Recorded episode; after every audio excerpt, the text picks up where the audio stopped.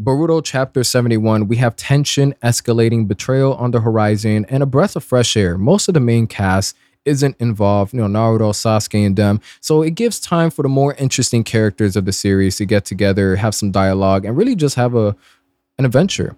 Now they got their coronas, barbecue, went to the beach, listened to Bad Bunny, and had an amazing time. But off the rip in the chapter, Code is going for the kill. And I just want you to pay attention to the old man in this chapter. He plays the cards right. Me and you, we don't got chakra. We don't got Sharingan. We don't got none, nothing. This old man, same. But if you know how to hide, stay quiet, and say the right words, you may have like a 0.5% chance of surviving. I just want, I just, hey, focus on the old man in this chapter. And maybe we could survive something like this. Going on from there, Code trying to wipe out Amado. And something to note is it seems his affection or, you know, the affection that Ada gives off with her powers isn't stopping him from his murderous intents, which is good. You know, she's just that overpowered. Just end the manga, right?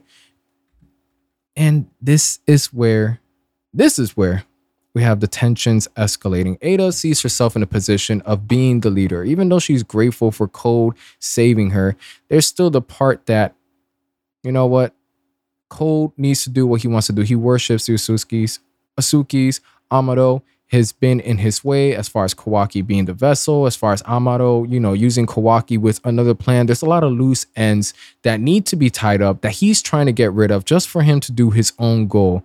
So even though there might be up at least up until this point, they were sort of like allies. There is a lot of friction going on. Amado's doing his usual smart taunts, smart callbacks, whatever, whatever you want to call it he he he intimidated. He's like, Ada got my back, even though he's terrified of her too. Ada is tired of it all. Code goes for the kill. Goes, reaches into her pocket, gets the Pokeball. Daemon is summoned. Now we see the reverse intent to kill, scratch, code. And this is where it gets interesting. We see him use as a trump card against Kawaki. And now we're finally seeing him in battle. Now, you could argue about how who struck first. It's, it's actually a bit funny seeing here as how they're trying to sort of politically like politically correct themselves on how they're attacking. Ada's just like, yo, did you attack my little brother? He's like, oh no, why would you even accuse me of that? Since you're the one who started it. You know, a little smart back and forth. Now he tries to go for the kill again because Amado's, you know, using Kawaki to manipulate Ada. And Daemon blasts, mollywops this man to the other side of the room. Power scaling. Listen, power scaling in Boruto, we we know how it goes. Eliminated completely. Right now, Daemon Code, Kawaki, Boruto, those are the top dogs. Naruto, I don't know what he's on. After losing Kurama, I don't want to hear about him. Sasuke, with the Rinne Sharingan, you know, kunai to the eye, he might need a new pair of glasses to even have any chance of being talked about right now. Daemon is officially on the upper echelon of this universe. And it's interesting too, because Code unlocked his limiter. So we got a more full power code, and Daemon just casually tosses him, saying, you know what? Whatever my sister calls, I'm gonna do it, Otsutsuki or not, whoever you are, I'm a protector. And we get a little bit of communication back to the main cast Naruto, Boruto, Sasuke, Shikamaru. You know, they're playing chess. No, not chess. That one game they're playing. They're not really playing it. Let me be a bit more serious. They basically talk about the cyborgs that are stronger than Ish, uh, than Jigen, stuff that we already know. I don't know why they're in this panel. And they just reflect on the fact that Daemon was used on the battle to counter Kawaki. So letting us know that they know that yeah they're pretty overpowered we should retire. Going on from there. Code he's not seeing eye to eye. Daemon he don't really care about code the old man i'm saying he gonna be useful. He's gonna be useful. Daemon before he gives him the beats again the old man tells him listen his palms are the way his powers activate. It's only when he's touching others with his hands the actions get reflected. The intent to kill gets reversed. Now, the old man said this crucial information that's definitely going to set that's gonna say, you know, the good guys to get this information. That way they could counter him pretty good. And I'm over here like, all right, he gave up his trump card. Code goes in to attack Daemon. This man just bullies him. I'm talking about takes his lunch money, slaps him around, just breaks down the floor right on top of him. I'm over here thinking like, okay, Code can at least blitz him, gets a kick to the jaw, straight to the face, facial reconstruction, plastic surgery, free of charge. Now, it, it's just crazy because we've seen how a Jigen at one point we've had you know, being the top dog. And now we have Daemon just saying, hey, you know what? You you you might be you do seem a little stronger than Jigen. Casually walking. He's a cyborg, so I don't think they sweat. So yeah, no sweat. Casually walking. And he's just saying, you know what? The Hokage and Uchiha shouldn't be any trouble. And yeah, you know, some some respect on Sasuke, calling him by the Uchiha. He doesn't say Naruto and Sasuke, Hokage and Uchiha. You know, we're doing a little bit of respect there. But that's all. Who's second or third doesn't matter. Number one is me. That's cocky. That is some cocky talk, saying it with a little smirk, looking down on Code. And this is setting up excellent. As you can see, this a little bit of alliance they had together. It's non-existent at this point. The old man, even though he swore, all right, this is going to be the information Code's going to need. Nah, no. Code Code's tapped out. One, two, three. WWE. It's a, it's a set, it's a set deal. And even going as far as to say, that's why the old man saying, that's why I was against waking Daemon up. So just getting him riled up. This probably isn't even Daemon at full power.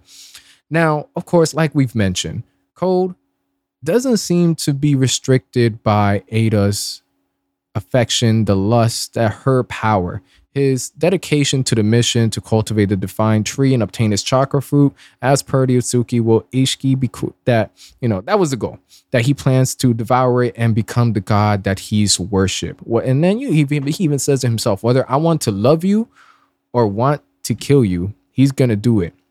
Daemon, man, this man over here turning into gear for Luffy with how he's blitzing through everyone. About to give him the finishing touch when Code dips and takes the old man. You see that? You see that? You see that right there at the beginning of the chapter? Stay quiet.